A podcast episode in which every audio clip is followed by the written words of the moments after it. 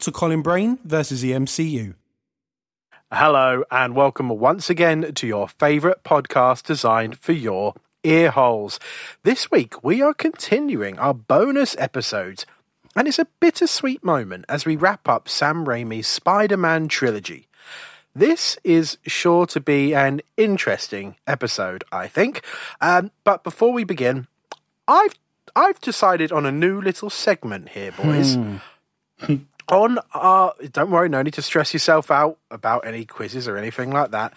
I before our bonus episodes, I am going to write down what I think is going to be Rob's Zoom nickname for the week to see whether he's that easy to read. Oh, I see. Um, so I'll tell you right now, trying to be in the same mind space as this guy is a scary, scary place. um, but I do you want to hear my guess for this week, and then we'll find out whether I am correct or not. yes. Yes, please. My guess for this week was Eddie Cock. Robert, Oh, am I correct? Yep. but hold on. We we need some form of proof that you Yes, guessed it I'm. I'm happy to text it to Colin Or in yeah, or future write weeks. it down on a bit of paper and show it up on the on the screen after you've said it. I also Sure. think I kind of gave you this one in a way because I said to you in the last two bonus episodes that they've both been dick related. We've had Jay Boner Jameson and um, who was it? Oh yeah, Doctor Coctopus. Brilliant. Yeah, Yeah. I mean, it wasn't that. I wasn't really. That No, I hard. guess How many no. cock But related I- ones difficult. could you do? I'd forgotten about that. But um, Yeah. I looked I looked through the cast list and I was looking at all the character names and the only one that sprung out to me was Eddie Cock. So I, Um, I toyed so- with the idea of doing Bland Man, but um, brilliant. yes. wish I had now. Shown you up.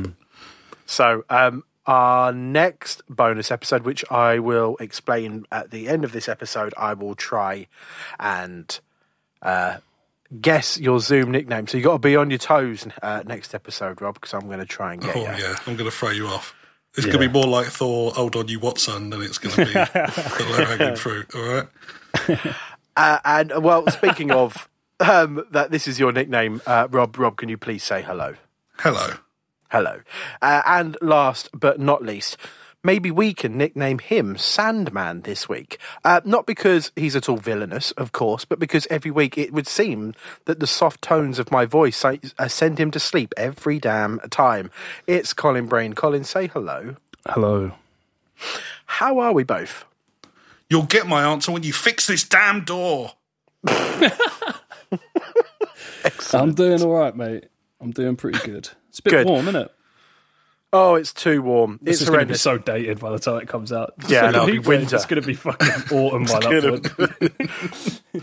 Brilliant. Halloween was a month ago, and they're listening to this. We're all a bit Um, sticky. I would, I would say. At least I know I'm sticky. The mug Yes. is is is in the air. It's muggy to the nth degree. Yep. I just got back from about four or five days in Lisbon in Portugal Nice. and honestly the it was obviously high 30s out there as well, but I could handle it. For some reason I come back here and I'm a sweaty mess. It hits different here, man. This country is, uh, yeah, it's like people saying, "Oh yeah, it's hot everywhere." Well, you get on with it. It's like fuck off, mate. Come over here. Especially, I mean, I don't know what it's like in Thetford, man, but London, that shit is thick. It's like you walk down the street and all the buses are going past you, and they all look like they're about to burst into flames. it's fucking miserable, man. I cannot stand it. Yes, I'm a miserable bastard who talks about the weather a lot. Yeah. Nelson's No, no. columns melting. It's all gone to shit. So Colin, it feels like it's been a little while since you and me caught up. Um how's the avoiding spoilers challenge going. Um, Ma- I think the Marvel news maybe slowed down a little bit in the last couple of weeks, so I can imagine it's not as crazy out there as it was. But how's it going? Yeah, it's going all right. I don't think I've had anything spoiled. There's a probably a couple of times where I might have had to back out of a podcast pretty fast into it, but now it's like I'm a lot. I'm hotter on it. You know, I'm, Yeah, I'm ready you, now. you now know to pull the earphones out instead of trying to get your phone out. of yeah, what was I thinking? What's what twat? Um, I'll tell you one thing. I had um, our mutual friend, and I think friend of the show, I would say by now, because I know he's a he's a big listener. I had Daniel Clay come round. uh, Oh, the Clay weekend. train. The Clay train was here. We had a we had an awesome time, and uh, he doesn't mind me saying it. He, he knows he knows I was he actually said, "Oh, you should probably mention this." He may he dropped a couple of tiny spoilers, only because you know we were talking about the podcast, and then he was and and you know And you I- said this man's a friend of the podcast. he is he's a great guy, but they were very very small. They were all it was was a couple of movie titles which he accidentally sort of slipped out when we were talking about stuff. So I know that the newest Thor film is called Love and Thunder, which isn't really a big spoiler. Um, Okay. And I know that there's a Miss Marvel something. I don't know if it's a film or a TV show, but he definitely mentioned a Miss Marvel at some point. Very Interesting. Very throwaway comment. Uh, let's not throw any hate at the guy. He's a great guy, and I love you can stay. You can stay a friend of the podcast. We love you, Dan Clay. We love you. I, I like Dan because when we went to a WrestleMania um, event at George's Cinema a few years ago, before the world was all locked down and then set on fire, um, whenever George re-entered the room in his managerial suit, he would yell at the top of his lungs, "George O'Connor, baby!" Oh, we love you, Dan. he's got You my vote. crazy, crazy man. Uh, Rob, quick question for you then. So, Sam Raimi had every intention of actually making a fourth Spider Man movie before making Spider Man 3. We'll get into why that didn't happen in a minute. And it got me wondering if there was a chance to see a fourth film from another already established trilogy, what would you like to see? I would like to see the next film in the Before trilogy That was my answer too, yes. because we're big old nerdy arty knobs. so for those who don't know, the Before trilogy is uh, a series of films from Richard Linklater. He um, the first film's called Before Sunrise. It's about these 2 strangers that meet and over the course of a night, you know, fall in love.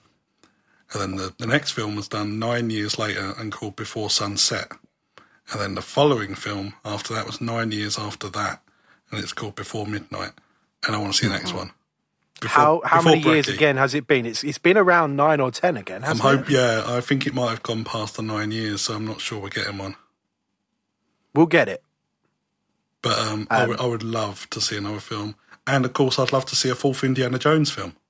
That would be great. I'd love to see a fourth Indiana Jones movie that doesn't exist already. That would be lovely. That'd be amazing because they've already done the three, and I think there's space there Mm. to do another one. Yes. Well, another one is actually on the way. So um, Oh, a fourth one is on the way. yes, exactly. Amazing. Um, is it okay if I go off on a little bit of a tangent as well? Why not? Um, it's just something that really, really made me laugh last night, and I thought I really have to mention it on this podcast. And um, I don't think I'm going to offend anyone by saying this. Last night, um, me and Anna, we got in bed and we uh, we were like, "Shall we watch something? Shall we watch film or TV?" And we were like, "Let's let's pop on a film." So we watched uh, Lightyear uh, on Disney Plus, the new um, Buzz Lightyear sort of weird solo movie. Um, it wasn't very good. It was actually pretty rubbish. I think I gave it two stars, uh, two and a half, and uh, I used the app Letterboxd, which we also use for this podcast here to uh, compile all of our ratings on. So when Lightyear starts, they actually set up the movie quite well, uh, much better than any trailers could. What it says, it says in 1995 there was a boy called Andy. Uh, he went to the cinema um, and to see a film called Lightyear, and it was his favourite film. This is that film. So you're watching Andy's favourite film from 1995. Uh, I went to log it on Letterboxd, and sometimes you get gold on this app when you read a review that hmm. is much better than the film itself. Are you going to share one of those with us? I am. Good. The review I read is only two sentences long, and it made Perfect. me wake up my fiance based on how hard I was laughing. Glad you said laughing. Hmm. Yes, the review goes like this In 1995, this was Andy's favourite movie. Also, in 1995, Andy was a stupid, dumb, fucking idiot kid. and I, oh, it's just it's the perfect review, and I couldn't stop. It's just, oh my god, it destroyed me. Um, and I don't know why. I immediately noted mentioned that on the podcast because Christ, that made me laugh. It's good. Okay. I've still not seen the film, but might not bother. No, it, it's gorgeous to look at, but that's about it. Like um, you. Uh, well, I think that's a compliment. Nah, it's not. It wasn't. It was Nah. meant fully as an insult. There's no compliment in there whatsoever.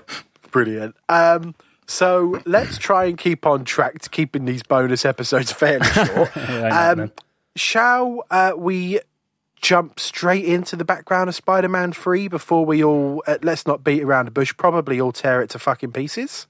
Let's do it. Let's cool. go. So, as previously mentioned in our Spider Man 2 episode, the film had barely been out a weekend before Sony uh, greenlit Spider Man 3 and announced it would then be released in summer 2007. Now, the screenwriter for Spider Man 2, a guy named Alvin Sargent, he was brought into the Sony offices and was given a seven figure deal. That's in the millions, baby, uh, to write Spider Man 3 and then Spider Man 4. So the original plan was to have Sam Raimi and his brother Ivan Raimi to spend two months writing a treatment for the film, meaning like a, a breakdown of the film's plot before handing that over then to Alvin Sargent to then take that treatment and turn it into a script. Sam Raimi decided that Spider Man 3 was going to explore Peter learning that he's not a, in their words, a sinless vigilante, and also learn that there can be humanity in the people that he considers criminals. So Raimi knew that Harry Osborn. Oh, Yes. hello. Audio commentary facts. Oh, it sounds amazing through that new mic, Oh, man. it does. Oh, it's worth every shit. penny. My ear, my eardrums are jizzing right now. Raimi said in the audio commentary, which was, um, I listened to one of them. There are two, but um, come on, give me a break. um, this one featured the cast: um, Sam Raimi, so it was James Frankie, James Frankie, Hello, um, Frankie. Tobey Maguire, uh, Bryce Dallas Howard, uh, Tom Haden Church, and uh, Topher Grace and Kirsten Dunst. Um, and they, he said of the film um, that the separate story was before, and he said very tellingly, the suit was brought in. Sam and Ivan wrote about the um, the sin of pride being the main theme that they wanted, and that uh, Parker is unable to admit he's wrong, and his sense of right and wrong is completely skewed, and sees himself as the hero and Flint as the villain, and it's as black and white as that, and there's no shades of grey in there. And then the black suit came in, and he kind of just fell off silent. Sam Raimi also knew that obviously Harry Osborn had to come back as his arc was not yet finished. Now, in the original treatment, uh, not only was Harry Osborn one of the villains, but also the Sandman and the Vulture were also the villains of the film. This was not just like a, a fleeting idea, too, because the role of the Vulture was. oh my goodness. Keeping the episodes short. Um, this is a quick one. Quick one. Um, do you know who the Vulture was going to be played by? Yes, Ben Kingsley. Ben Kingsley. And Marvel got him eventually for Colin's favourite, Hey. Iron Man 3. Trevor, Trevor Slattery. Oh, stop it. oh, that's horrible. That's bringing back so many horrible in the five star masterpiece, Iron Man off. 3. I will never, ever get why you gave that shit five stars, man. you really lost me with that one, but I love you anyway. Thank you very much. That's why you value Robin's, Robin's, Rob's opinions better than mine. It still hurts. So, Don't give shit films five stars. Then. this episode has gone off the rails already, and I love it. It's Bonus, baby. Bonus, baby! we can fuck No about. rules of the bonus. Exactly. So uh, Sam Raimi really wanted Sandman to be in the film because, much like Doc Ock, Raimi felt that he was like one of the most visually fascinating characters in like the Spider-Man's roster of uh, villains. Now, the character of Sandman never really got much depth in the comics, other than being like a petty thief. And so it was decided by the Raimis that Sandman would be stealing money to provide medical care for his daughter. Uh, but it would also be revealed that he was instrumental in the death of Uncle Ben, uh, therefore playing a big part in the film's message of forgiveness. Now, just after the treatment was completed, a producer at Sony, a man named Avi Arad, I hope that's how you pronounce it, um, he told Raimi to cut the vulture from the film and instead include Eddie Brock Jr., otherwise known as Venom. Now, Eddie AV. Cock. Yes. Uh, AV told Raimi that he was focusing too much on his personal favourite Spider Man villains and not the ones that modern fans were interested in. Uh, Raimi didn't love the idea, but uh, the producers, you know, they're the guys that are funding and then distributing the film, so Raimi kind of had to go back to the treatment and include Venom, whilst also cutting the Vulture.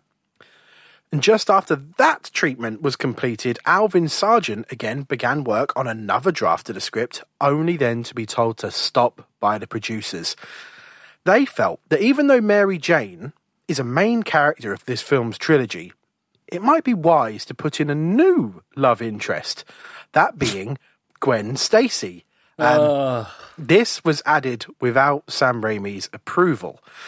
Uh, Alvin Sargent soon found himself having to write a script that had to wrap up the Harry Osborn and Peter Parker feud, progress Peter's relationship with Mary Jane, whilst also adding in a new love interest in Gwen Stacy, creating a villain and an arc in Sandman, and also having vil- a Venom as another villain. He soon realised it was impossible.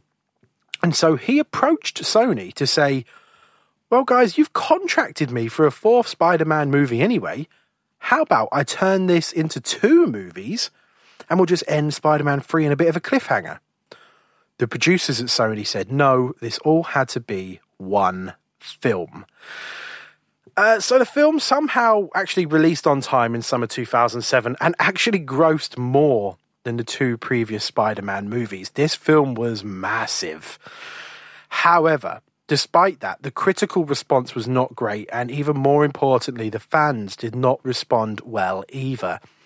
The general consensus regarding the film, uh, I've looked at a few reviews, was that it plods along, lacks humour, most scenes feel sluggish, and all three villains combined can't even add up to one Doc Ock. Um, Actually, apart from Jonathan Ross, who, when he reviewed it, called it the best film of the trilogy, Jesus Christ. I want what he's smoking. Yeah, man. Now, after its release, Sony actually approached Sam Raimi to see if he was interested in Spider-Man 4. But this time they'd given him they'd give him enough time uh, to make the film. They'd give him all the time he needed, actually, saying that if he wanted, they could even release the film in summer 2011 giving him four years to write and direct the film. They told him that they were going to do a Venom spin off film in the meantime and focus on that before coming back to Spider Man 4. Sam Raimi declined, saying that because of their interference, he ended up making, in his words, an awful movie. Even Avi Arad came to his senses in 2018 and during an interview accepted responsibility for Spider Man 3 and admitted to pushing Raimi to include Venom in the film, saying, I think we learned very quickly that Venom is not a sideshow. So Raimi walked, and after he did, obviously then so did Tobey Maguire and Kirsten Dunst, and so Spider-Man 4 was abandoned uh, along with the Venom spin-off. Well, for a few years at least. We'll get onto that uh, in a one day, I'm sure. Next time, Uh, baby. Next time, baby. Uh, I can only imagine, though, that Alvin Sargent put his head in the sand during all of this and did a vanishing act, just in case Sony realised how much they paid him to make Spider Man 4. Uh, sounds like he took the money and ran. And so, after that fairly brief introduction, what, uh, what follows is my favourite question every single week. Colin, what did you think? Um, oh man, this was a tough watch. Um, I struggled a lot with it. I mean, this is the first one out of any of these we've done where I literally had to watch it in two sittings. I this film was an absolute mess. Let's be real, this film sucks. Stub. Yeah. This is awful. this was just full of so many like really on the nose cliches and coincidences coming out of its arse. It was just hard to watch. Somehow they managed to make a lot of the characters super unlikable, and it was not enjoyable for me. Wow. Yeah. And yourself, Rob, how was this rewatch for you? I don't think I sit where Colin sits. That's good. I'm glad. But that's not to say I don't agree that it's a fucking mess. But there is, I think, most of all, I feel it's frustrating. And I felt the same when I watched Terminator Dark Fate, the most recent Terminator film. I was like, I think the biggest shame is that it's almost good. Do you know what I mean? Like, there's so Oh, many, no. there's so many good ideas in there. Um, you could see that if he was given the space to just focus on Sandman, Oh yeah, there was. I mean, how can you do three villains in one film? even with Vulture, I think it would have been too much. But if you'd had, you know, Harry as the, you know, the, the sort of maybe the main villain, and Sandman's trying to do his thing at the same time, could have been a lot more interesting. I like that they played. They could have, without Venom, still played with the ideas of him being too prideful and his ego and all that stuff. Could have still really worked. And I think Sandman does have that Raimi touch of being you you empathise with him, but at the same time, you know, he is a villain, and and visually, whenever there's a Sandman sequence, I'm, That, I'm in. that's when I found myself most in the film, was maybe yeah, during some of the Sandman incredible. Whenever there's a Sandman bit, and in one particular Sandman sequence, which I think we'll get to, I think is incredible. Hmm. But just the film as a whole is a Yeah. absolute mess, and I think that's what I find frustrating. There's, there's, I, I like a lot of little moments in it and a few scenes, Mm-hmm. but overall, it's just like it's tough to like. It's it's no secret that for this podcast, when we do an episode on a film, I'll watch it two to three times, like I always say, just to really, you know, force the film into my head and, you know, really get to know these bad boy is like the palm of my hand. And sort of echoing what Colin said, I couldn't do it with this film. I watched this once and I actually had to watch it over the course of a few days. um, it's, yeah, it, I, I mean, I always knew this wasn't a great film. Um, I can't believe that we're about to talk about him for a second time this podcast, but I can still remember walking out of the cinema in Norwich City Centre, a 19 year old George O'Connor with his mate Daniel Clay, the Clay Train.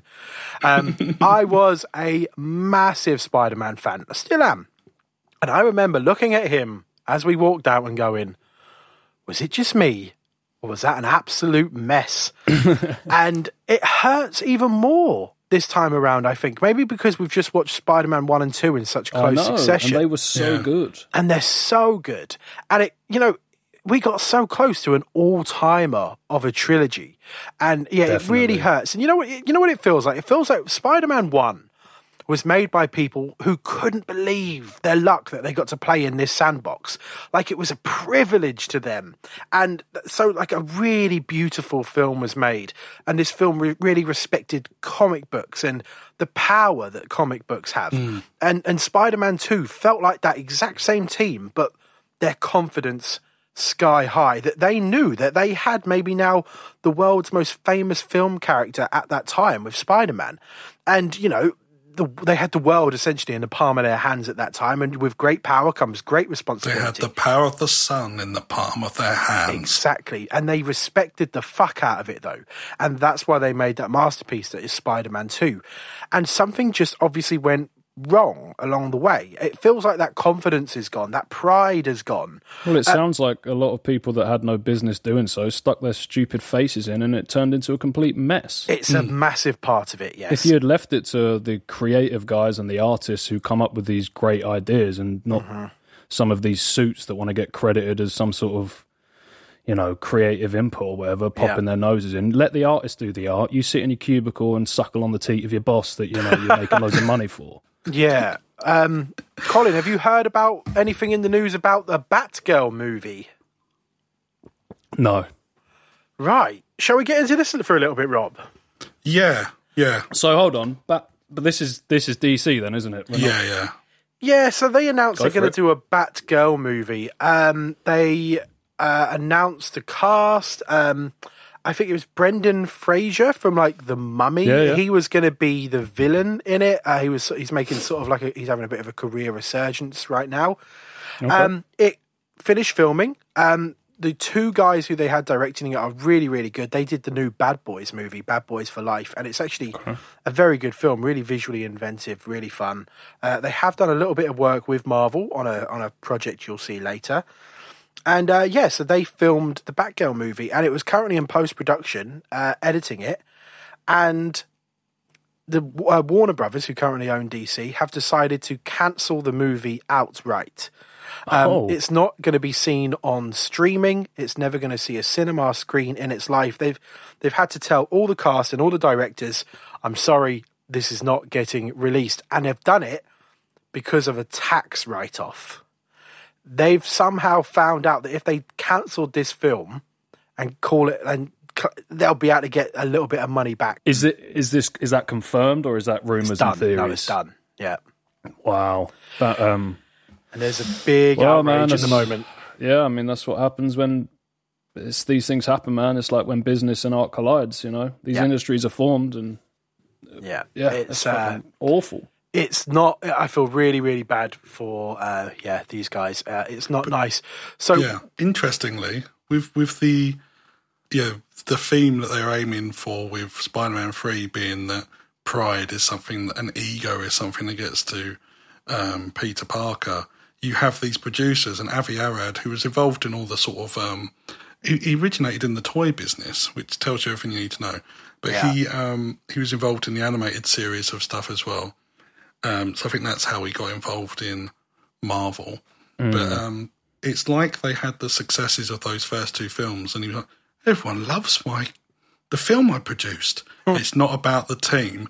Which, if you listen to the audio commentary facts, that's, even on this film, that's all Sam Raimi does. If someone says, "Oh, this scene's amazing," Sam, he goes, "Yeah, well, I had a very good team. You know, all the stunt coordinators were great in this. The visual effects guys were good," and he names them all. Yeah. Um, whereas you you can kind of see this image of the producers being like, "Yeah, look at these two massive successes we made," and um, and what you get is um, this. And interestingly, there is a editor's cut of the film, which was released on a on a box set, um, one singular box set, which I don't own, but is also on the iTunes release of Spider-Man Three. So if Have you watch seen it? I couldn't bring myself to watch it, but I did a bit of research um, because I've already watched it with the. I- I've watched it twice, right? Mm. For this, I watched it without the commentary and with the commentary this Wow. time around because it'd been. I wasn't as au fait with it as some of the other films that we've been watching. Mm. But yeah, it clocks in at two minutes shorter than the theatrical cut. The editor's cut of Spider-Man 3 shuffles around the structure and extends certain sequences and removes of certain sequences like the um, "I was there the night your father died." That gone. Oh, Right. jeez. Yeah, when suddenly, suddenly the butler's a forensic scientist. That bit, yeah. Yeah, never thought to mention it beforehand. Wait until the perfect moment for the film needed it. Yeah, great. Um, it adds uh, lots of scenes of, of Peter sort of wreaking havoc and sort of being a bit more brutal in the black suit. And it also adds a scene with the Sandman and his daughter as well. okay, So it's it's from what I've heard, it's marginally better. if that's a uh, if that's praise at all, um, but I will watch it at some point. I think if I ever watch it again, I'll watch the editor's cut just to. yeah, it'd be really interesting to see what they do with the structure. Like you mentioned, that they've rearranged the structure. Of the Yeah, film. I'm interested. I think there's a few bits where it moves around the scene in which Peter goes to Harry's, um, you know, mansion and you know fights him. I think he moves that earlier. Hmm. But I almost think in in the same way that like Finding Nemo was going to have the the death of Nemo's mother Yeah. further in the film. I almost think that the Peter Parker and Sandman thing should have been right at the start and, and sort of lead in with that. Yeah, Um, Uh, like an, almost like an extended prologue. Get the villain, that villain, over and done with, so we can move on to other things. Yeah, and then you'd already, you wouldn't have to do all this over explaining of of you know the Uncle Ben stuff. You could still have Oof, that was rough. yeah, Oh, Will, trust me, finding we're going to get into the Uncle Ben stuff. Jesus.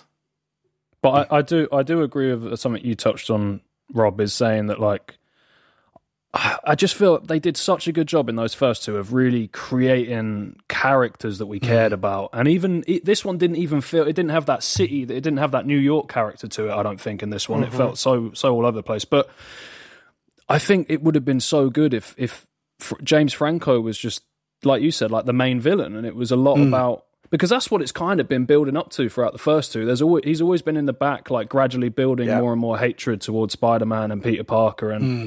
It just felt like they could have explored that way more, and it could have been a much more heartfelt.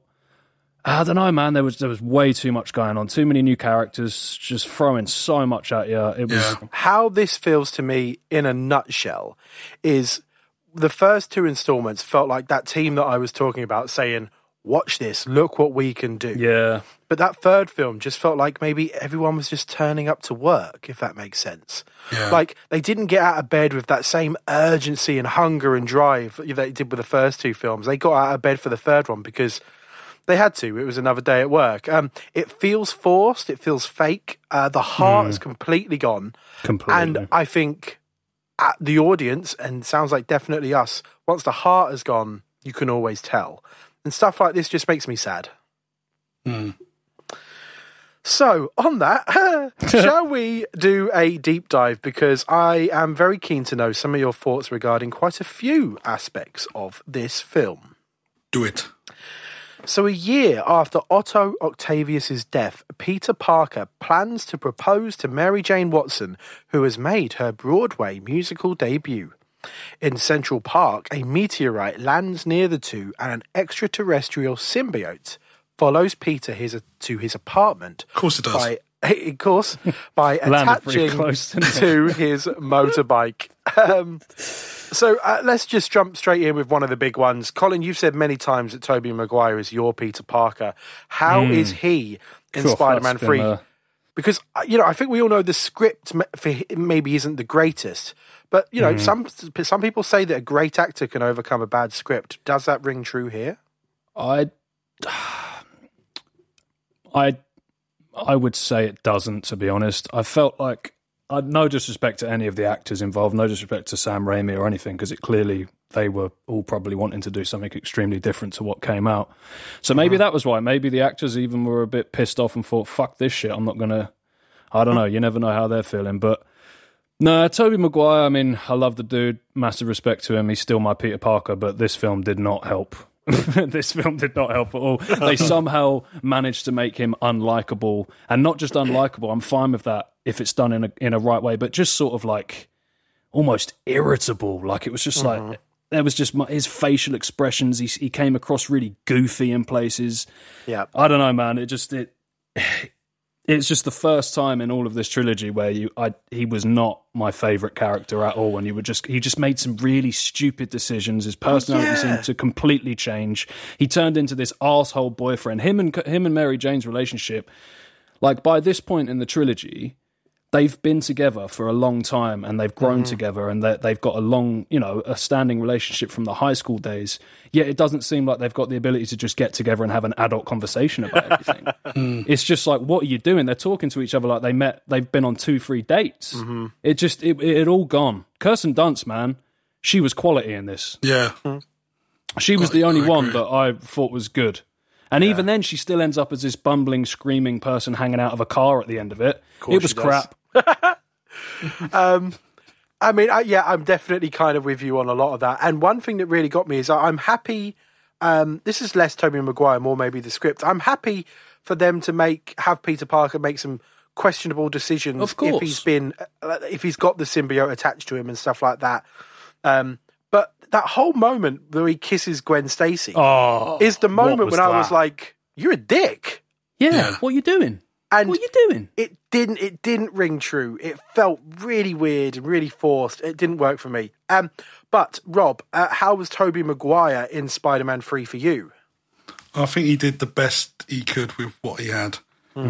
Agreed. I think obviously knowing that Gwen Stacy was something that was in, you know, added because of the producers, I can imagine it would have been a lot less egregious if he was sort of becoming arrogant and slowly becoming sort of believing the hmm. hype in a way, and and sort of does this you know showboats in different ways at that mm-hmm. you know event for him and all this sort of stuff.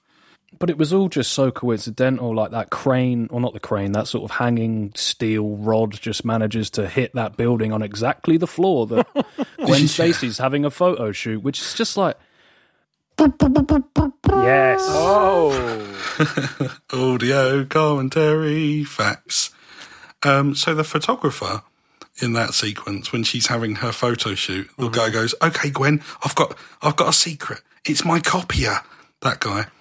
she was, she was on the set, and um, he came up to her and said, "You probably don't remember me. I was the, I used to be a magician before I got into doing sort of like extra work." And I was the magician at your second grade birthday party. whoa! What? yeah. Wow, that you should have saved that for your trivia, sir. Oh, you you wait till what I've got on trivia. mate. Oh, there's some confidence right because- I'm going to put some dirt in your eye. That's what I'm going to do. there. I'm a little confident about this week's trivia as well, though. that just gets me more excited. For I haven't been for a while, and I like this one. Head to head battle going on later. Yeah. So, um, in terms of c- continuing with Tobey Maguire, I think they are asking a lot of him in this film, and I, you know, I think Tobey Maguire gets a lot of shit for emo Peter Parker. that is that's obviously that decision is not one of his. It's it's of the filmmakers, and he does try his best. Bless him. But um, someone, whether that be Sam Raimi or a producer, you you would just hope that they clocked on to the fact that it wasn't working. Oof, the amount of those him firing the guns at mm-hmm. walking down the Yeah. street. there was too much. Oh man, It's- there was it- some real cringe out moments in this yeah, one. but and they never really give Tobey, you know, other than maybe emo Peter Parker, anywhere new to go emotionally. I felt it just felt like we've seen all this stuff before, you know, with Harry and the fallouts Yeah. with Mary Jane. He even he even gets scenes in this one to do with Uncle Ben's death again, and I hmm. think that by not pushing the character and therefore Tobey, there's some sequences where. ooh, maybe this is too harsh. I don't know. Uh, He's almost sleepwalking. And I, I really love Tobey Maguire as well uh, as Spider Man and as both Peter Parker. But as I mentioned earlier, kind of feels like in this one, there's there's a couple of times where he's just cashing in his check. Really, Yeah, I mean, I hate to keep going on with what it could have been, but I just keep thinking like, I don't even mind the Uncle Ben stuff because I think in a film that's less crowded, if he goes up against Sandman and then after his first encounter with him finds out that he's, you know, responsible in some way towards the death of Uncle Ben, yeah, him going into that, he doesn't need the black suit to be seeking vengeance to go against your villain. You've got a Yeah. compelling way to see him being obsessed by something and and sort of losing sight of the things that are important yeah, without any of the venom shit, without any of the emo stuff. yeah. It's just frustrating, and I think you know there there were there were elements of that I I really like of his um you know what he gets to do in this, but other bits I just They fall flat. Yeah. Uh, so Harry Osborn, knowing Peter is Spider Man, seeks to avenge his father's death. Using his father's performance enhancing gas and green goblin technology, he battles Peter to an eventual stalemate, developing partial amnesia.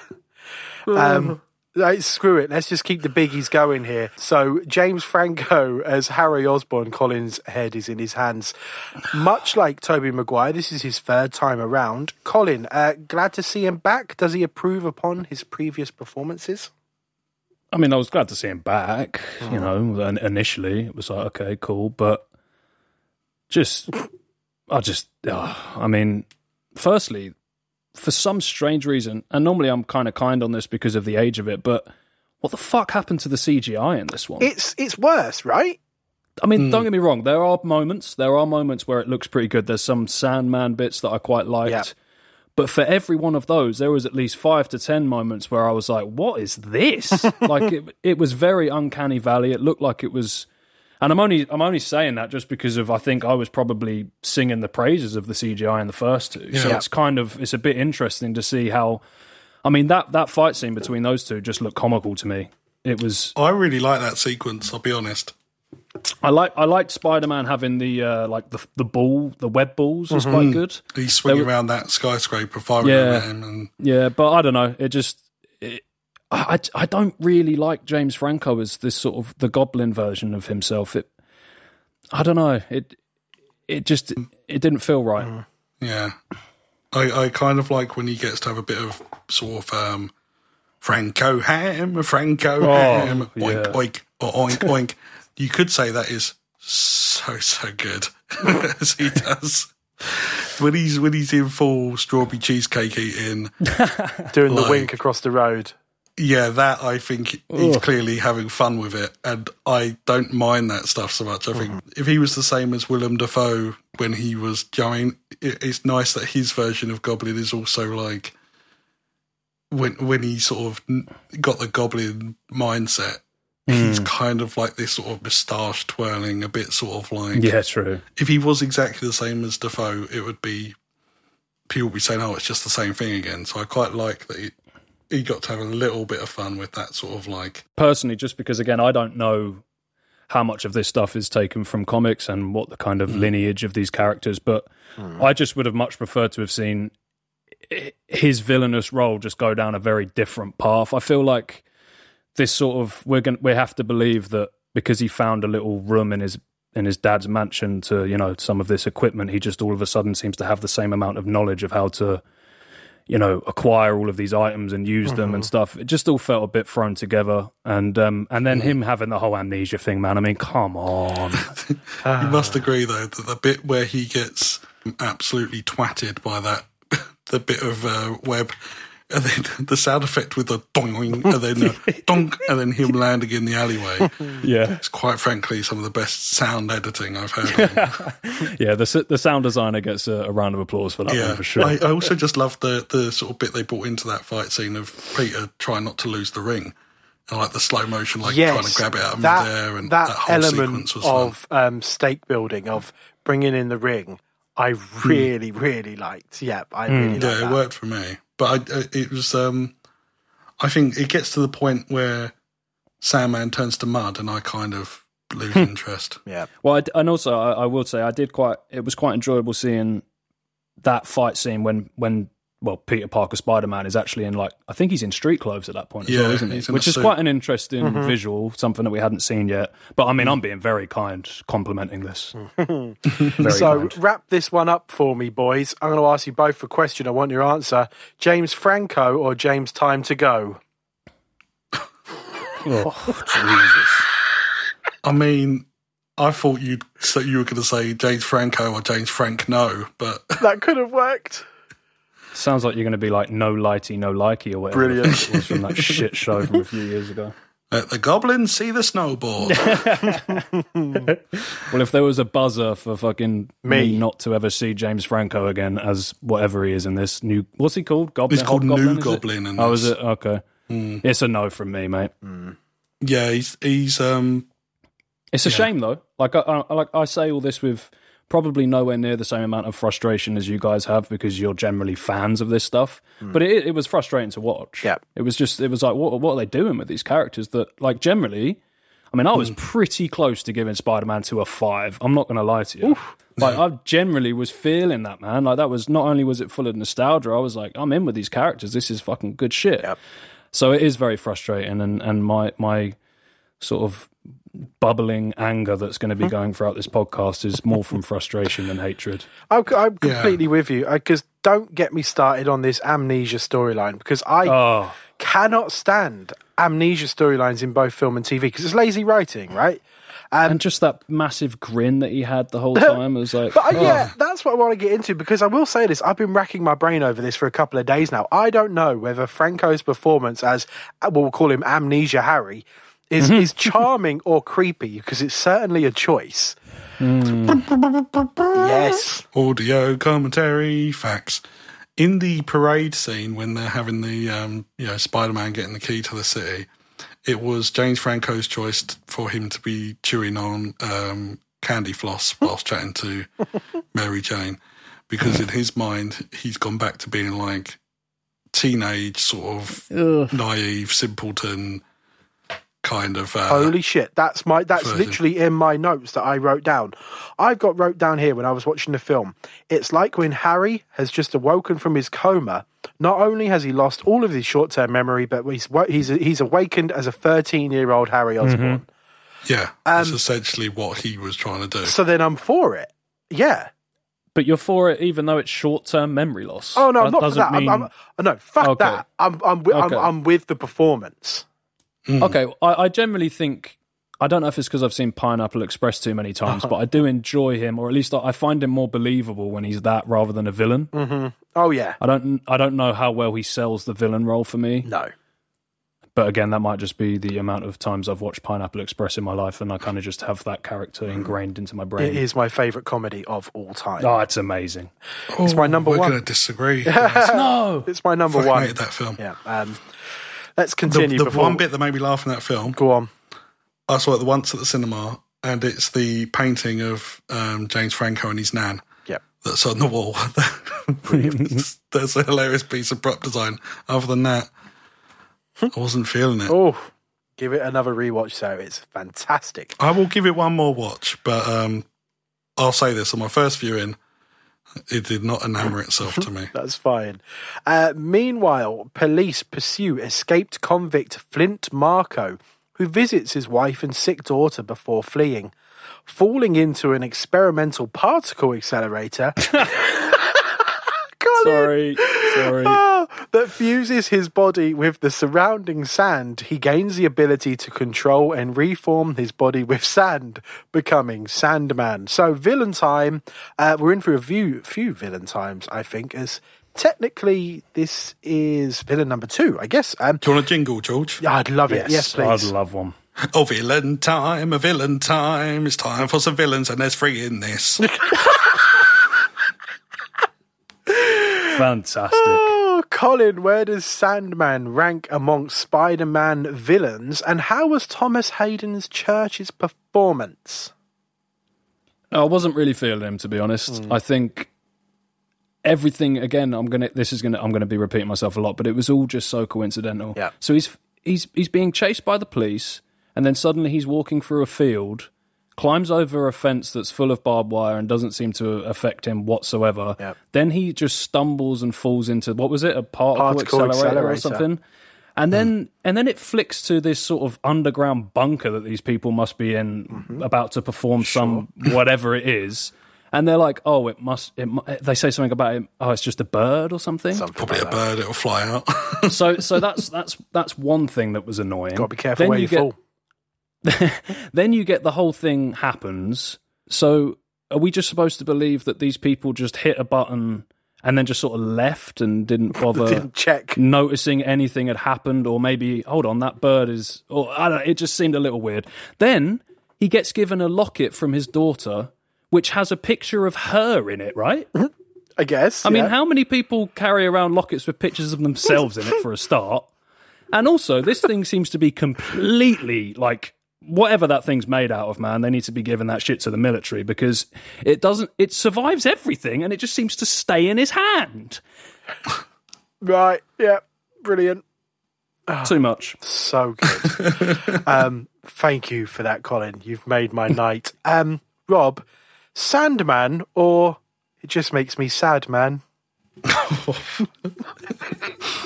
um, These fucking bonus episodes, I swear. The chaos, aren't they? Pure chaos. It's amazing. Um, I again, there's a lot of missed potential here, but for what we do have a Sandman, I find his scenes the most, um, and his set pieces the most enjoyable parts. Well, even with the the the like obvious, suddenly there's a truck full of sand that he goes into, and then Yeah. and then a cop with a like the most kill shot shovel goes in and tries like, what was that all about? I don't even mind that. I think it's you know, Fair enough. 'cause I, I honestly, it, it sort of, um, I think because there's so many plot holes in Spider-Man Two, but I've Yeah, but the characters are good. Yeah, but that's what I mean. I think if Sandman was given that space, all of these separate set pieces would be really fun and enjoyable, and you'd forget about all that extra stuff. I personally love the sequence of him rebuilding, and I don't even mind the locket because I think to myself, you could explain that away. How? because there's a picture of of yeah the girl, but also hmm. you imagine he's been in prison. He could have hmm. given a gift to her before he went into prison of his face and her in the locket. The mum wants nothing to do with it. It's gone. The girl gives it back to him. Okay, but how does it survive that? And then suddenly, when he gets turned into mud later, it and he sort of flows out the other end, it's just sat with his hand again. How does Tobey Maguire get his mask back when he's thrown it off on the top of a speeding plane, a train, and two young boys manage to find it, catch up with the train, give it back to him? There's tons of plot holes. Yeah. Yeah, no, I'm not. I'm definitely not going to disagree with you on that one. There I are just tons think there's like I'm not saying that obviously was- this isn't me arguing that Spider-Man Three is the most perfect film ever, but I think what it tries to do right, you can see that the interest was in Sandman Yes. and um, trying to Hmm. make him have a human motivation. Yeah, they definitely tried to push the whole the father daughter thing, but I just think by this point, I don't think it's necessary to bring any of that in.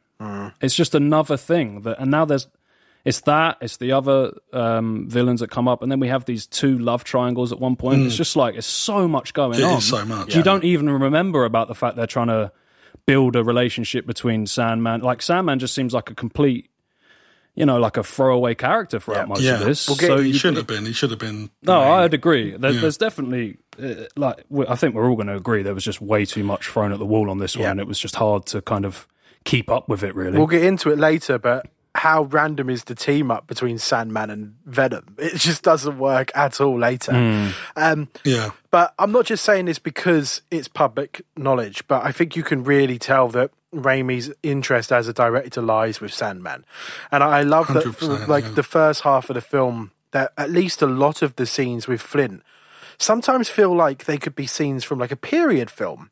Uh, it feels like 1930s, 1940s America, all the way from you know um, the music when he's on screen, um, the clothes he wears, the set design of his house. Did you notice? There's I don't think there's anything electrical in the house. There's maybe like a fridge potentially, but it, it all feels very period America.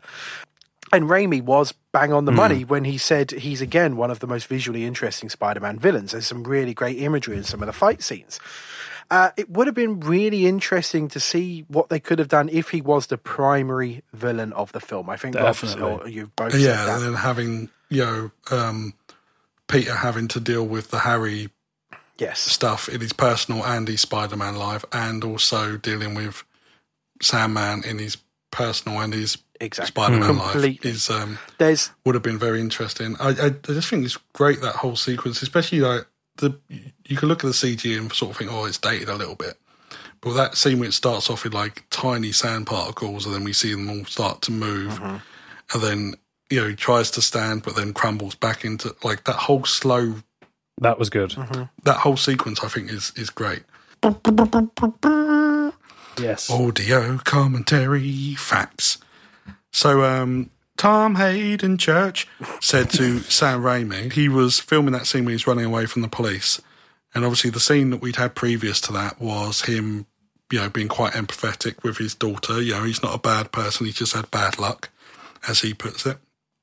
And he wanted to show that, you know, this is still a villain. So he pitched, he, he, he come up with a fault that he hadn't, um, he almost felt slightly ashamed to admit. And he, he went up to Sam Raimi and asked him a question. And he said, Is there any way I can punch a dog? whoa, And um, Whoa. Sam Raimi um, obviously asked him to explain. And he said, Because I want this guy to be one, show that he's tough. So when an attack dog bites him, he punches it off. And no one likes someone who punches a dog. yeah, So he wants to have that element of there being a villainous side to him as Right. well when he's backed into a corner. So they got a a stunt performer with a, a real dog biting um, the arm and everything. And then, as Sam Raimi puts it, Thomas Haden Church punched the shit out of a puppet dog. oh my Jesus. god, to which he then said, "Of course, I got karma." When a, a real dog bit him after he was as he was jumping over the fence on his ankle, um, and then he said, "But you didn't know that, did you, Sam? Because you were off getting a cappuccino." oh my god, Rob, that's too. I'm scared about your trivia That's now this week because that's trivia, yeah. two good There's some- little uh, anecdotes it you've must got there. must be confident. I'll let that. you in on a secret. I was tossed up between that and a different one. Oh, For the actual trivia. Okay. for my trivia this week. that was good. That was a strong one. Interesting. yeah, we'll see how you, We- how we you shall feel about the other one. Yeah. I really like the fight sequence where Spidey first fights him and he's in the back of that Yeah. bank truck. And the did you know that the punch that he does um, that goes right through him, the was actually achieved because a stunt performer who was an amputee got in the Spider-Man costume, and um, they were able to make it so it looked like his hand was up pressed up against Thomas Haden Church's that's cool. chest for that sequence. Yeah, I, I, I really like that sequence anyway. I like how I do, cocky um, um, Peter Parker is when he's like, "I'm the sheriff of these parts," or this sort of thing. it's like so brilliantly corny Peter Parker, but uh, Yeah. you know, he's just sort of so filled with ego in that moment. But the other thing that I really, really loved from the audio commentary facts. Tom uh, Thomas Haden Church, I think, has got a very dry sense of humour, and uh, I think me and him would uh, get on well. But there's a moment when they're finding out about um, Peter's finding out about Uncle Ben, the whole link there, and um, you know, uh, Captain Stacy's put the picture, and we think it may be this man, and Thomas Haden Church very, very flatly goes, "It turns out it was this man. He was also in George of the Jungle." Which I think it's fucking magnificent. I do love Thomas Haden Church. Have you? Has any of you seen Sideways? I haven't. No, Oh my god, he's incredible in it. I always thought when they were, you know, Walk the Line came out and Joaquin Phoenix was announced to be playing Johnny Cash. I always thought they missed a trick not having Thomas Haden Church play him. Yeah, that's a good shout. That's nice. So I'll try wrap up on on Sandman, I guess, because they they do there are attempts to try and make us empathise with him throughout this film, but there's just nowhere near enough, and we know why. It's a very stacked film. So then by the end of the film, he's just a big CGI villain, just there to complicate things during the final set piece. And I've said it before, and I'll say it again. I could not care less about him being involved in Uncle Ben's death. It just felt really tacked on for me, Yeah, and it didn't, didn't like work. Uh, let's continue. Uh, during a festival honouring Spider Man for saving Gwen Stacy's life, Peter kisses her to please the crowd, angering Mary Jane. Marko then robs an armoured truck and escapes after defeating Spider Man. New York Police Department Captain George Stacy, Gwen's father, informs Peter and his Aunt May that Marko is Uncle Ben's true killer. The deceased Dennis Carradine was Marko's accomplice. At his apartment, as Peter sleeps in his Spider Man suit whilst waiting for Marko to come out of hiding, the symbiote assimilates the suit. Peter awakens on top of a building, discovering that the symbiote has coloured his suit black and enhanced his powers.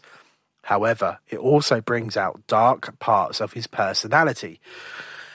Uh, we've mentioned it already, but the whole Peter kissing Gwen Stacy thing obviously just doesn't work, at least for me. I, and, mm. and I know that Peter's ego is sort of running rampage, but to me, it strayed too far from the character to ring true for me. Well, let's let's not forget at this point he's thinking about like asking Mary Jane to marry Exactly. well. And he knows Mary Jane is there as well. And there's not been any of this. What is it called? The black stuff that turns him a bit strange. Symbiote, yeah. There's not been any of that in yet, has there? So it's No. like totally out of character. Yes. Uh, now, obviously, we know that Gwen Stacy was a producer input, but Colin, are you at least in agreement that Bryce Dallas Howard as Gwen Stacy tries her best? Uh, is, how did you think of her, and did you like the addition of this love triangle? I'm pretty sure I know the answer to that one. I mean, yeah, I, I didn't, I didn't like the addition to her character. I mean, she did a fine, um, you know, she's perfectly fine at her job as an actor. Um, I didn't even like the first scene when they're in that that classroom and the guy's fucking putting the shine shining the light in his eyes, and ah, it's just crap. I didn't like it, and I didn't, I wasn't keen. He just didn't need that second sort of love thing that was going on between. I don't know. It just felt really shoehorned in, and it it just added a whole level of. I I mean, what were they trying to do with that? I, I understand it was kind of wedged in from these higher up suit people, but well, do they have any? Do they have any like? I don't know. Who knows what their plans were for future films and stuff like that. But Rob, Gwen Stacy is quite an important Spider-Man character, right? Yeah, she's his love interest before he meets MJ in Whoa. the um, Christ. in the comics. Like she is a big, big deal. Yeah. Um, Oh, and it just sort of seems like they Spider-Man Two. You you know, Peter and um, MJ are a couple for literally a minute at the end of the film. So we haven't seen any. We haven't seen them be a successful couple long enough to see them be an unsuccessful couple. It doesn't work. Throwing you know, uh, a spanner in the works, um, sort of in terms of a love triangle should only be there. Like with Ross and Rachel, when you know you have you throw these different things into their will they won't they, and the Yep. you know just as he's about to ask or just as she's about to tell her um, him how she feels, Julie comes on the scene, and that's how you do it. Yeah, she was like a needless complication. She wasn't really Peter wasn't really infatuated with her or, or, or anything. The, the the one moment I really like with Gwen Stacy and and Bryce Dallas Howard's performance is when in the jazz club, which isn't obviously the best scene in the world either, but there's just a moment where Peter leans her back and she sees that it was for Mary mm. Jane mm-hmm. and that she's just being used. Yep. And she turns to Mary Jane and says, "I'm sorry." yeah. and that is a real nice moment, mm. real nice performance from from mm. both parties there. But yeah, she's like you said, Colin. She she doesn't do wrong. It's the Oh yeah, yeah. it's no the, disrespect the, the higher ups that. Yeah, it's just she shouldn't have been there as a character. No. Maybe if they had done Spider Man four, then bring it in. Yeah. So if she was such a big name in that world, you know, from the comic books, was there a definite negative reaction to her character from most of the fans because of that? Hmm. It's more that Mary Jane played that role in Raimi's films because Oh, she's okay. supposed to be like his high school girlfriend. So is Mary Jane not in the comics then? Mary Jane is, but she kind of comes around a lot later on. Oh, After okay. the death of Gwen Stacy. Whoa. Yeah. Yeah. At the hands of Huh. the Green Goblin. Yeah, Oh again, shit! I should be reading these comics, man. very similar in terms of it. You know, the the bridge scene in Spider Man One. I think we did mention it in our bonus Yeah, episode yeah. that it was in the comics. It's uh, that Green Goblin has her off the edge of a bridge. Um, Spider Man goes to catch her with his webs, and it's the whiplash that breaks her neck. Ah, you did, yeah. I'm, Yeah, so it's um, it's a massive moment. Yeah, uh, Rob got it perfectly then. Um, it's what I think I've already mentioned on our previous Spider Man episodes. I've got the poster up in my room. I'm literally looking at Sure. it right now of him holding Gwen Stacy. Um, and it's devastating. Yeah, uh, he, he does catch her. The web manages to reach her, but she's falling at such a, a speed that, yeah, the whiplash of her almost. Christ. Yeah, it's, uh, it's So- devastating. So would you guys say, or would the fan base massively agree on the fact that it probably just wasn't even worth bringing Yeah. her into this film because they had already built built such a strong relationship between Mary Jane and Peter Parker? A, yeah, it kind of makes no sense, and I think Rob has put it perfectly. And it, you've made me realize something that I didn't even realize watching the film, in that they've only just become a couple at the last minute of Spider-Man Two. It's the wrong time to introduce. Uh, a, a, a, di- a, diversion or anything like that because we haven't seen them be a good couple, let alone then. The the test for their relationship is the fact that he's Spider Man. That's it. Yeah. Yeah, Yeah. yeah. Oh, Rob, you're good. so, continuing, Peter locates and battles Marko in a subway Love it. tunnel. Discovering that water is his weakness, he opens a pipe, releasing water that reduces Marko to mud and washes him away. Peter's changed personality alienates Mary Jane, who also has received negative reviews from critics. She was she shares a tender moment with Harry, but leaves in regret. Urged by a hallucination of his father, Harry recovers from his amnesia and forces Mary Jane to break up with Peter. Harry later meets up with Peter and tells him that Mary Jane loves him. Now, under the influence of the symbiote, Peter confronts Harry and spitefully claims that his father never loved him. As Peter leaves, and as Peter leaves after an ensuing fight, Harry throws a pumpkin bomb at him. Peter deflects it back, disfiguring Harry's face. So we have mentioned her very, very quickly in the beginning of the episode. So let's talk Kirsten Dunst. She wasn't too happy of both the handling of her character and kind of the film itself after it's released. Um, Colin, was this justified or is she being too harsh? Oh, it's ju- justified in my opinion. Mm-hmm. I think she did the best job with what she got given out of all of them, if I'm honest. It felt like she was holding on to a glimmer of what had been happening in the previous two films that I don't feel that any of the other casts managed quite to. I don't know if that's because they were all pissed off with it going on, or like you said earlier on, maybe they were just phoning it in a bit, Yeah. cashing that check and leaving. But um, I thought she was good, and I thought she had some very human reactions to a lot of the stuff that was going on. You know, like her sort of her reactions to how odd Peter was suddenly acting even before this Black Spider-Man thing happened. I think, you know, and she was going through her own little story of of getting to where she wanted to be in a in a sort of you know her dream role, and then suddenly it comes crashing down, and mm-hmm. I felt like that was a good sort of representation of that kind of world. You know, it's very up and down, and you get the good with the bad, and it was just a shame that you didn't really see much of that. And and Yeah. Peter Parker showed literally he didn't give two fucks about anything that was going on with her throughout the majority of the film, and and yeah, and but then I didn't like the fact that how easily she kind of fell for this high school version of of Harry Osborn, Yeah. and it just all felt a little. I mean, the whole film was just Rushed. it was just too like Mm-hmm. it was too rushed and it was too coincidental. Everything just was all so n- neatly tied up, and oh, that's happened. So then this guy Feels like everything happens because the plot demands it instead of anything happen- exactly. happening Yeah. naturally. Yeah. How good would it be if you just took out the amnesia angle, had it that he, Harry, did get knocked out and was, you know, he lost that fight against Peter at the beginning, but wakes up and spins it like he he's a villain and just like tries just to manipulate manipulates Yeah. everyone. Just milks the fact that everyone, Yeah. you know, Aunt May's, you know, there to visit him. Peter has to walk into a room where Aunt May, um, you know, MJ are both sort of, you know, looking out for Harry, and he's still goblin.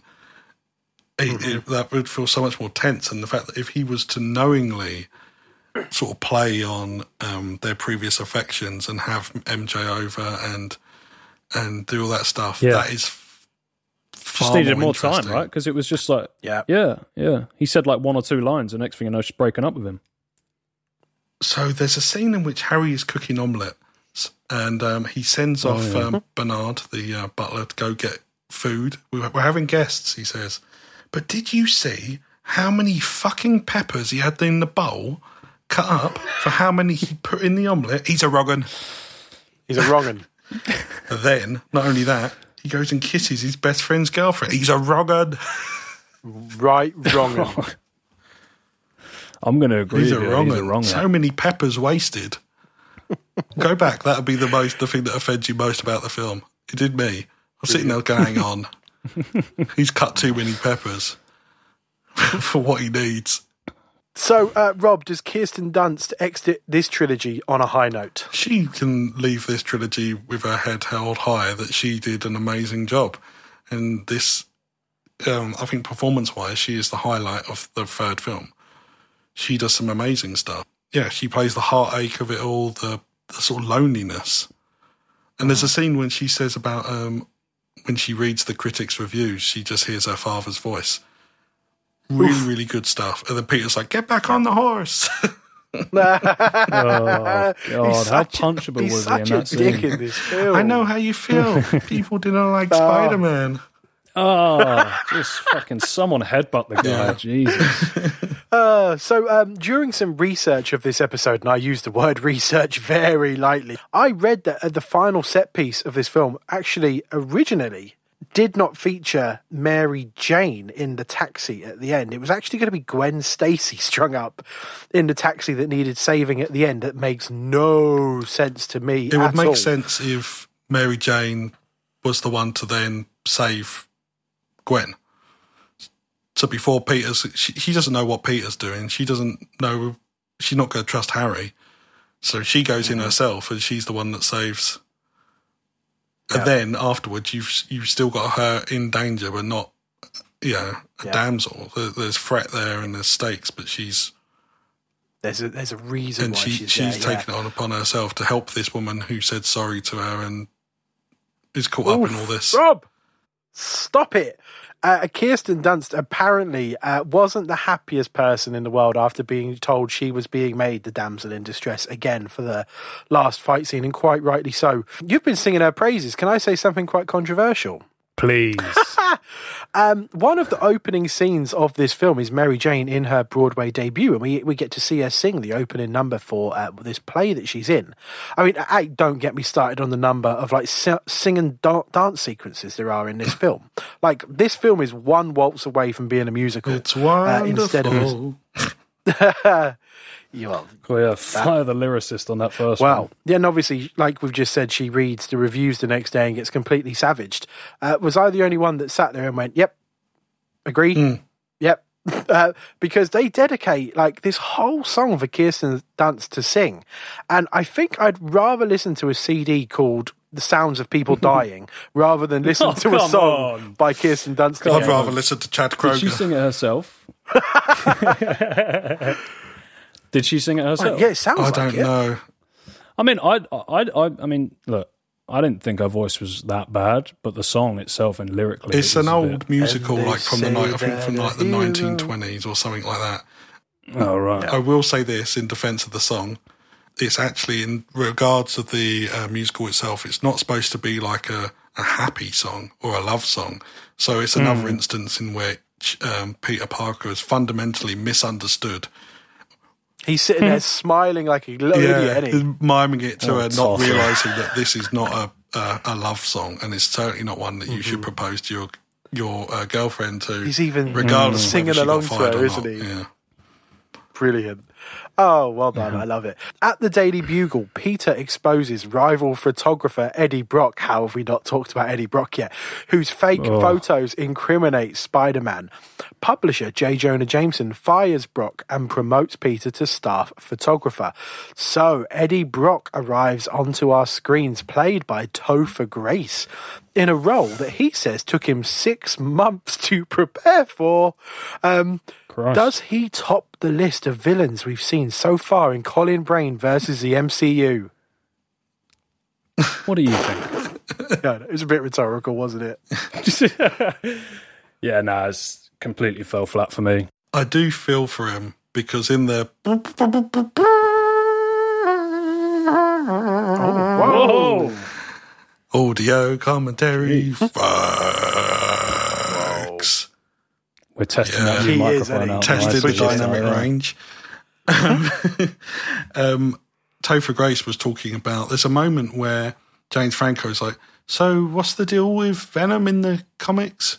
Um, and Topher Grace then goes on to talk for a good five to like ten minutes about the history of Venom and the fact that he's a massive comic book nerd and that he was so like Wow. Um, fanboying that one of his first scenes he got to film was in the Daily Bugle and all this. And I really felt for him. I felt, oh, mate, you clearly love this stuff. And he seemed like he was prepared for it as well, right? He just got dealt a bad hand. I don't think he's the worst in the world. Completely. Um, I just think it, it's badly written and he's given nothing to do. Yeah, I would have to agree with that. And yeah, it wasn't a great performance from the guy, but but yeah, it sounds that must be hmm. heartbreaking for him to like you said. You know, that'd be like if one of you guys ended up, I don't know, managing to work on one of these films, and then you just get fucked over at the last minute and get some horrible thing to do. It's like oh, that's got to suck, hmm. man. Poor guy. Does he ever get a? I mean, what's he up He to? was these in days? Black Is he- Klansman. He was really good in that. Oh, he's Was he? excellent in Okay. Black Klansman. Yeah. Oh, good stuff. Good stuff. Because that was not a. Uh, I don't think that role would be a particularly great one on his portfolio. Later, Peter brings Gwen to a jazz club where Mary Jane now works. In an attempt to make her jealous, Peter interrupts Mary Jane's performance and dances with Gwen in front of her. Gwen, realizing she's been used, apologizes to Mary Jane and leaves. After assaulting the bouncers and accidentally hitting Mary Jane, Peter realizes that the symbiote is corrupting him. Retreating to a church's bell tower and discovering that the sounds of clanging metal weaken the creature, Peter removes the symbiote. Brock, who is at the same church, becomes the symbiote's new host. So here we go. The jazz club scene. Boys, my testicles retracted inside my body. I cringed that hard. Um, now we all know that Sam Raimi is is like a fantastical director. You know, he doesn't necessarily live in reality when he does when he creates Sure. his sequences in his film. He likes to elevate material. We know he's not here to make documentaries, but does he go too far with the jazz club sequence, or is it just perfectly Sam Raimi? Too far. Too far, Colin. Yeah, I mean, I'm going to have to agree. It was too far. I think if the if it was a different film and it was in there, maybe it would have like a bit more of a element of surprise or something. But it was just in amongst a just a fucking bag of all this other shit going on. It just felt like we were getting more and more into just this strange universe that we'd never seen before. And like you said, it was there was a bit too much of that. Like there was a lot of hmm. dance sequence, and there was a lot of him sort of. I don't know. It, it's just it was, it was more Tobey Maguire in these parts where I was sort of like, man, what are they getting him Yeah. doing here? Like they're making him look silly. Like even the outfits he's wearing, his his stupid hair and his eyelashes and stuff. And it's like it's been a while since I've seen that sequence, and when he's walking down the street, and I thought, right here we go, and I think the Hmm. first two women give him this look of like, who the hell is this idiot? And I was like, oh no, that works, Yeah. because Hmm. he's like, oh, the big guy, and everyone's like, who's this freak? And then it cuts to another shot, and the women are falling over themselves. Yeah, yeah. I, I don't think they really made their mind up on Yeah. they were trying And then to I was like, because it was and then, almost like yeah, straight away, and I'm like, oh, it doesn't work. no. I kind of think they could have got away with it in the jazz club if he hadn't have played music or Oh. made such a Ooh, spectacle of himself. piano. I think it should have been he dances with Gwen Stacy, maybe uses some of his spider yeah. abilities to be a bit more nimble and sort of do some fancy Yeah, moves. throw around a bit. Um, but it, it didn't need all that extra stuff. Didn't need to go La La Land. No. Did not need to go La La Land. But I mean, it, it was, it, you know, the whole him hitting her at the end and him realizing, you know, that this this black mm. suit's clearly having a bit of an impact on his his his um, you know, mm-hmm. him was obviously an element that needed to mm. happen. so I mean, but I'm, I'm sure give Rob five minutes and he can come up with ten better ways of doing that than uh, what we got to watch. Was it uh, La La Land or Bar La Land? But Bar Bar Land, bland. oh, right, there it is. Okay, yeah, we kind of got there. It towards the took end. us a minute. We've gone past something, but we're this is chaos. So I'm going to throw in um, what I would uh, say is the underrated line in a shit film. Underrated line in a shit film. Um, so when that one. That's a good segment. Thank you. So J. Jonah Jameson is the um, the man who owns this line. Um, Peter and it's during the montage as well. This the whole jazz montage. Peter Parker and Betty Brant are right up against each other and sort of flirting with each other. And and J. Jonah Jameson comes out and says, "Parker, Brant, that, that isn't the position I hired you for." Yes, it's a good word. Underrated line in a shit film. Underrated line in a shit film. I like that. Oh, it's quite good. Well done. Yeah, uh, what can I say about this whole sequence? It doesn't work for me. And you know what? I really wanted it to work for me this time. But I can't get the perfection of Spider-Man 2 out of my head. You know, there's there's scenes in Spider-Man 2 where we've got characters sitting there talking about love and poetry to mm. each other and what it means to them in their lives and then we have this monstrosity. I know they're trying to have fun, but I just I can't let that one go unfortunately. Let's continue. So, as Venom, Brock locates a still living Marko and convinces him to join forces to kill Spider Man.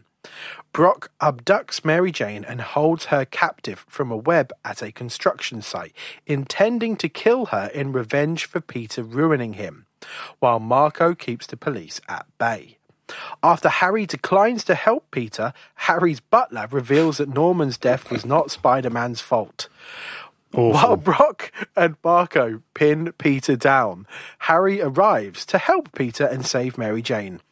Brock attempts to impale Peter with Harry's glider, but Harry jumps in and is impaled instead. Peter, remembering the symbiote's weakness, assembles a perimeter of metal pipes to create a sonic attack, weakening it and allowing Peter to separate Brock from the symbiote. Final fight time, Colin. Hmm. Does Raimi cap off the trilogy with one of his best action set pieces yet? I mean, all the ingredients are there. Peter's back to being a Spider Man everyone knows and loves. He's got Harry back on his side. We've got Sandman and Venom at full power. This should be an all timer. Is it? Not not for me. Um, I would say So at this point in the, f- Not for me. I would. it's not not really for me. Not my cup of tea. This one. Um, I would say, to be perfectly honest with you, I'm probably not going to have that much to say for the remainder of this film because I was on my phone for most of it.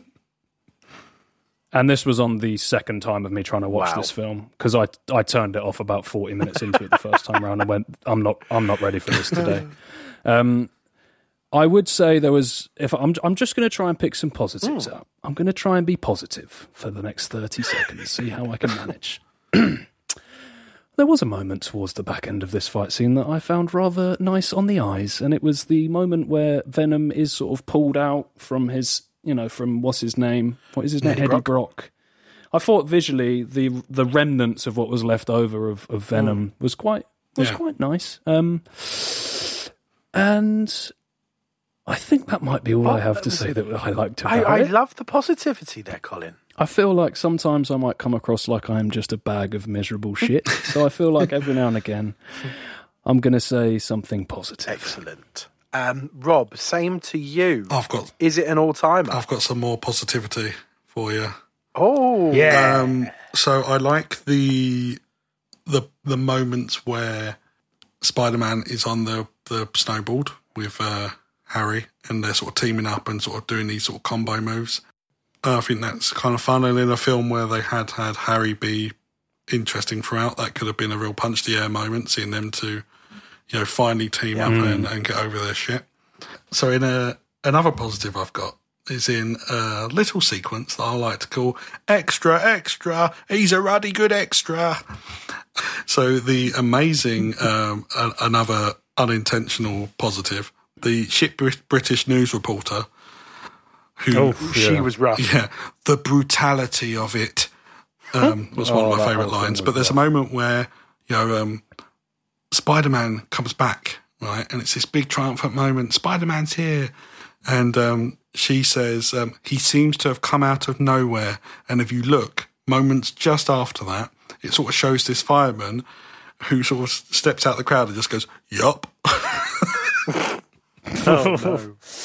That was rough, actually. Yeah, the whole like crowd of people Mm-hmm. just standing around. I mean, let's be real. If a fucking giant sand monster popped up out of nowhere, you're not sitting You're long around gone. watching that See, shit. mate, You are off. legging it. You are absolutely legging it. Yeah. So two kids as well. Awesome. Just yeah. Oh, Christ. oh, audio commentary facts. So the kids that say wicked, cool, and awesome are, um, I mean, it's nepotism gone mad because they are Lorne and Henry Raimi, Sam Raimi's um, sons. sorry, Sam, but they were shit. Also, double audio commentary facts. It's double nepotism time because Raimi's daughter, um, she plays the girl who sells J. Jonah Jameson the camera. Films extra. Oh, Yeah, when she was taking pictures with it beforehand, before he even asked for it, but it didn't have a roll of film in it. Yeah. No one said she was smart. No sense. oh dear. Um, I found myself looking at my watch a few times during this sequence. I'm not going to lie, I might be recalling here. If I'm not emotionally into the characters, if I'm not invested in the plot, I do tend to gloss over sometimes during these big sequences. I was even at one point tempted to skip ahead to get to the end, uh, which, but which of course I didn't do. Whoa, for No. George, George. You know, if this was MCU though, it'd be like, oh, it was Oh, so five good. out of five. oh, I loved it. Every minute of it, It's so warm and heartwarming. and lovely. Oh, Shut up. I cried. Um, yeah, No, uh, I, I, I respect the film too much, and I respect the filmmakers to uh, skip it, and I respect you boys and his podcast too much. So, even though I was tempted, I didn't do it. Um, and yes, the British news reporter who's on site, absolutely awful. Don't know what was going on there at all. Unfortunately, I did not think much to this final sequence. Peter activates a pumpkin bomb and throws it at the hostless symbiote. Brock, having become addicted to its influence, attempts to save the symbiote, and both are vaporized. He got addicted about half hour, didn't he? Good riddance, I say. Uh, Marko explains that Ben's death was an accident that has haunted him, and that everything he was done, everything he has done, sorry, was to help his daughter. And Peter forgives Marko, allowing him to escape. Peter and Harry reconcile before the latter dies from his injuries. Sometime later, Peter visits Mary Jane at the jazz club. They embrace and share a dance. Now, I will give this film credit for not ending the usual Spider-Man way hmm. of him swinging through the city. Um, I, mm-hmm. I like that. If I remember correctly, we never really get a confirmation that Peter and Mary Jane have worked things out. It's just a simple ending of them sharing a dance. I like that. Yeah, mm-hmm. you're um, sort of left thinking they're they're at least going to try. The Peter forgiving Marko thing doesn't land for me because by this point I don't care. They haven't built that up enough, and to me, it's a, it's a, it's a, it's a bad payoff to a piss poor setup. Um, so, any last thoughts, Colin or Rob, on the ending of the film or anything I've missed?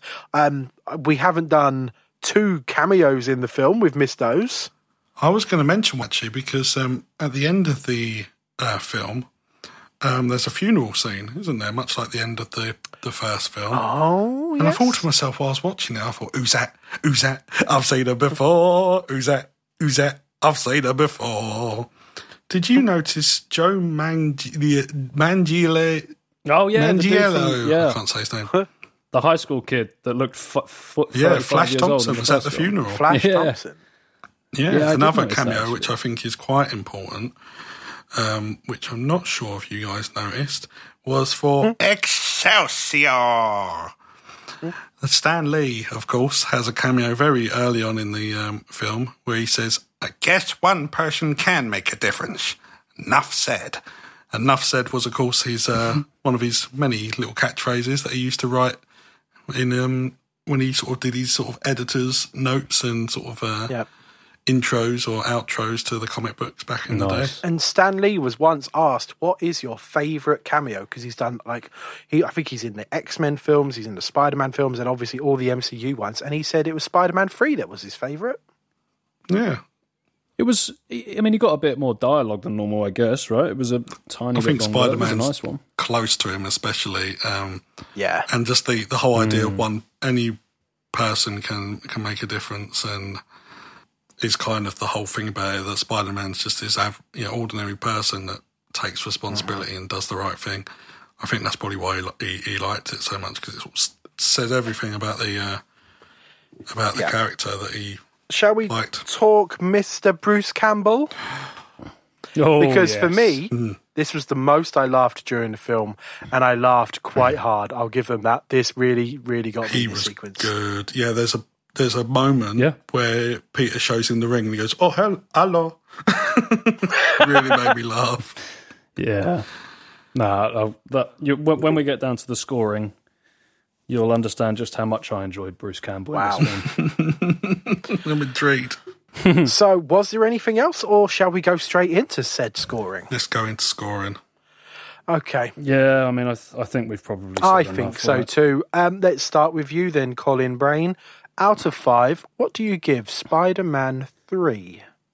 Well, I mean, the fact that if it wasn't for this podcast, I wouldn't have finished the film kind of makes me realize that I do have to definitely bear that in mind when it comes down to scoring.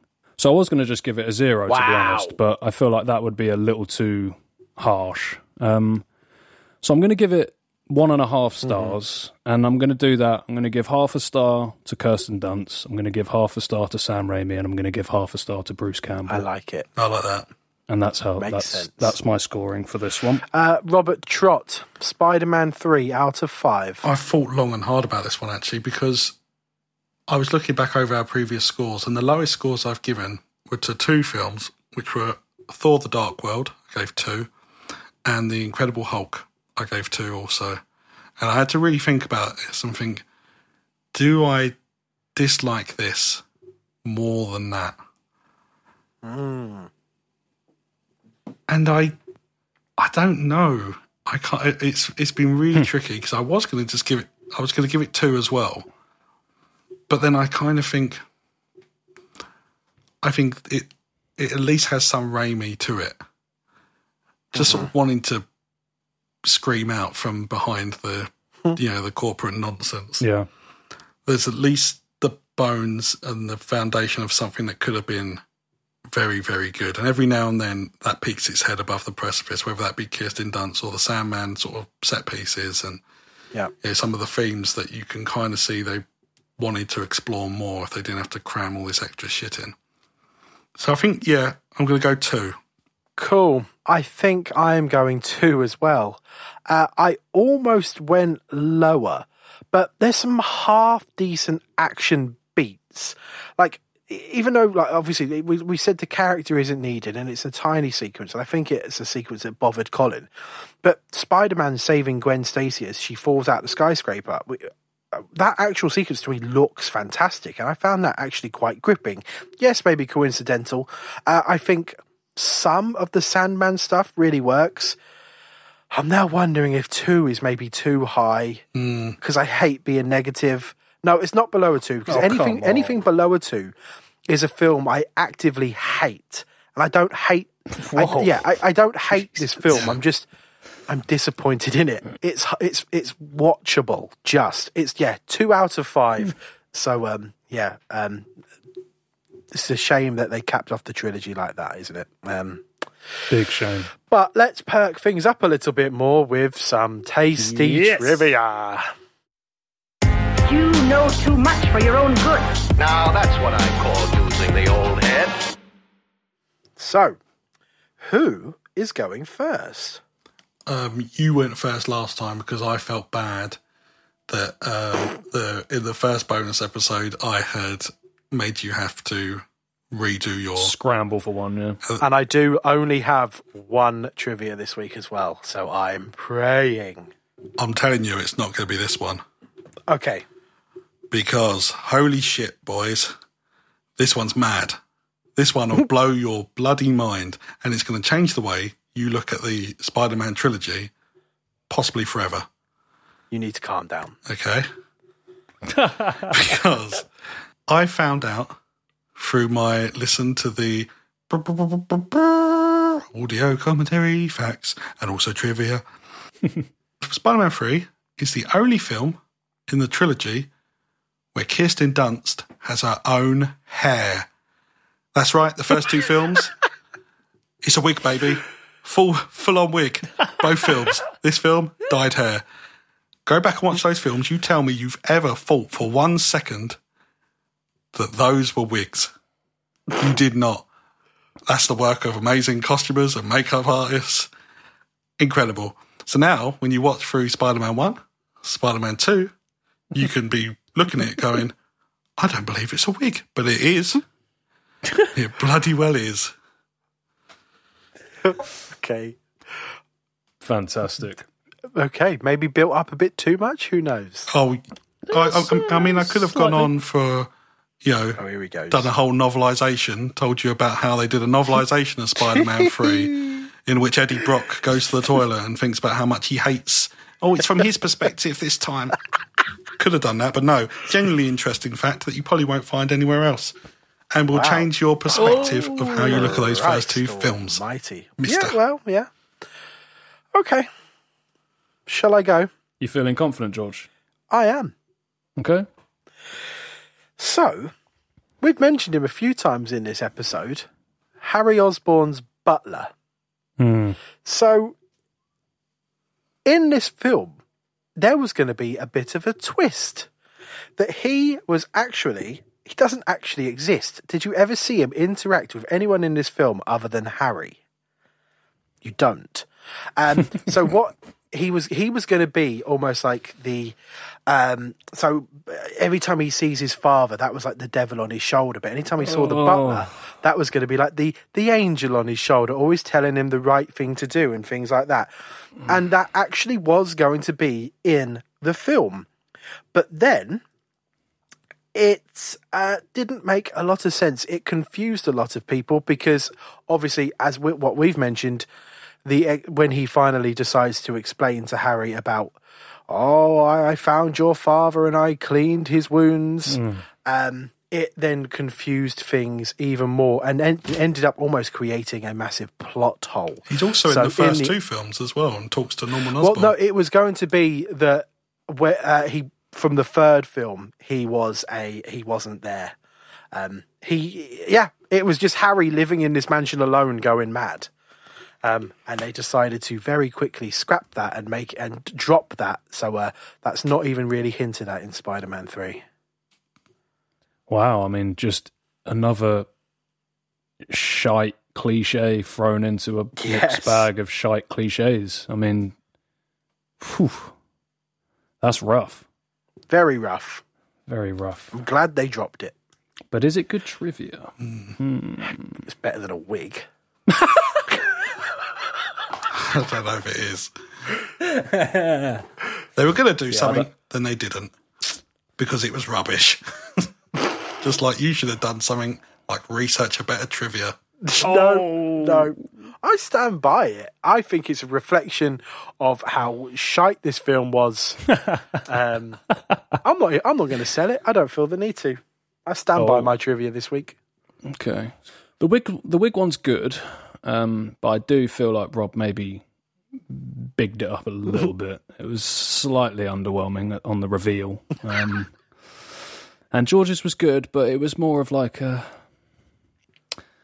He was Hmm. confident in that. Just saying. he was. You yeah, said was- yours was going to change our lives. So it was Yeah, going to change that- the way that you look at the first two films, which it would, because you'll now go, that's a wig. Doesn't look like one, though, does it? Colin doesn't need to bring into yours and mine's confidence in order to how to Well- score it. Firstly, I'm not going to watch these films again anyway, so that doesn't really matter. You're going to watch I'll the give it- editor's cut, apparently. I'll get uh, of this one, yeah, but she doesn't have the wig in this one. No, does she doesn't, but you go, look, you can tell. Yeah, it'll look real hair. You can tell Um, it's real in this one. I'm going to give it to Rob because I think. What? Hey, yeah, yeah, yeah. Hold up, hold up, hold up. Because I think, to be perfectly honest with you, both trivia's were a bit weak, and um, I think, but I think the listeners would enjoy Rob's more because they probably will be going back and rewatching these films in, in you know, later in in their lives, and I know they'll watch that and think, "Fuck me." Rob gave me a little little bit of trivia from that episode that's going to stick with me for the rest of my life, and I think they're probably going to listen to George's and go, "That was a bit shit, wasn't it?" So Fuck Rob the gets the point. Pardon, mate. Three I said, fuck the listeners. Three nil, three. Have you done him free nil, 3-0 on the nil. bonuses? On the bonuses, yeah. Oh, hat trick, He, baby. he couldn't get a single trivia win in the whole of the Raimi trilogy. Oof, that's got a sting, mate. Ooh. That's got to really hurt. Hey, this is oh. this is this is League One. I'm winning in the Premiership. But like, I think we're drawing actually. Probably. No. Hang on, hang on, Mr. Co- Cocky Pants. Yeah, I we're think- drawing. It's eight all. Yeah, Rob brought it back. Oh, he didn't opened up his spreadsheet. Yeah, eight all Eight all. at the time of us recording this. Yeah. Right, perfect. So, uh, thanks for listening, everyone. If you haven't already, please review or rate the podcast wherever you're listening to it. Uh, if you review us after listening to this episode, then at the end of your review, tell us who's your favourite Spider Man villain. and tell us if you rewatched Spider Man 1 or 2 and couldn't believe that that was a syrup. So it's back to our usual programming next episode as we jump straight back into the MCU. But our next bonus episode is probably not too far away for you. And our next bonus episode we will be watching from 2012 and starring Andrew Garfield, the ama- Oh, we're sticking with the. yes, We're sticking with the, the amazing Spider-Man. Uh, Colin, say bye. Hold on a second. Okay. I, why are we staying with Spider Man? I thought we had done this trilogy because of the Homecoming one. Are we not? Is then, are we not doing other like X Men and shit we like that? as cer- well? We certainly just- are. I think we just decided it would make more sense. We're just going to to get, the Spider Man shit the- out of the way. Andrew Okay. Garfield. He's only got two. Get him out of the way. And then, Sounds uh, good. Let's do it. Even though I remember watching the first one of that and thinking it was pretty bad, and I heard the second one was even worse. we shall so see Bring it on, baby. next time, baby. Next time, Let's go. baby. Colin, say bye. Goodbye. Rob, say bye. Goodbye. Bye, everyone. Stay safe. Stay well. Stay nerdy. Next time we meet, Let it be in peace and friendship. This is as far as you're going to get tonight. Such valuable stuff. All in a nice work. Sweet dreams, little friends. Oh, he's escaping. I fear we have not seen the last.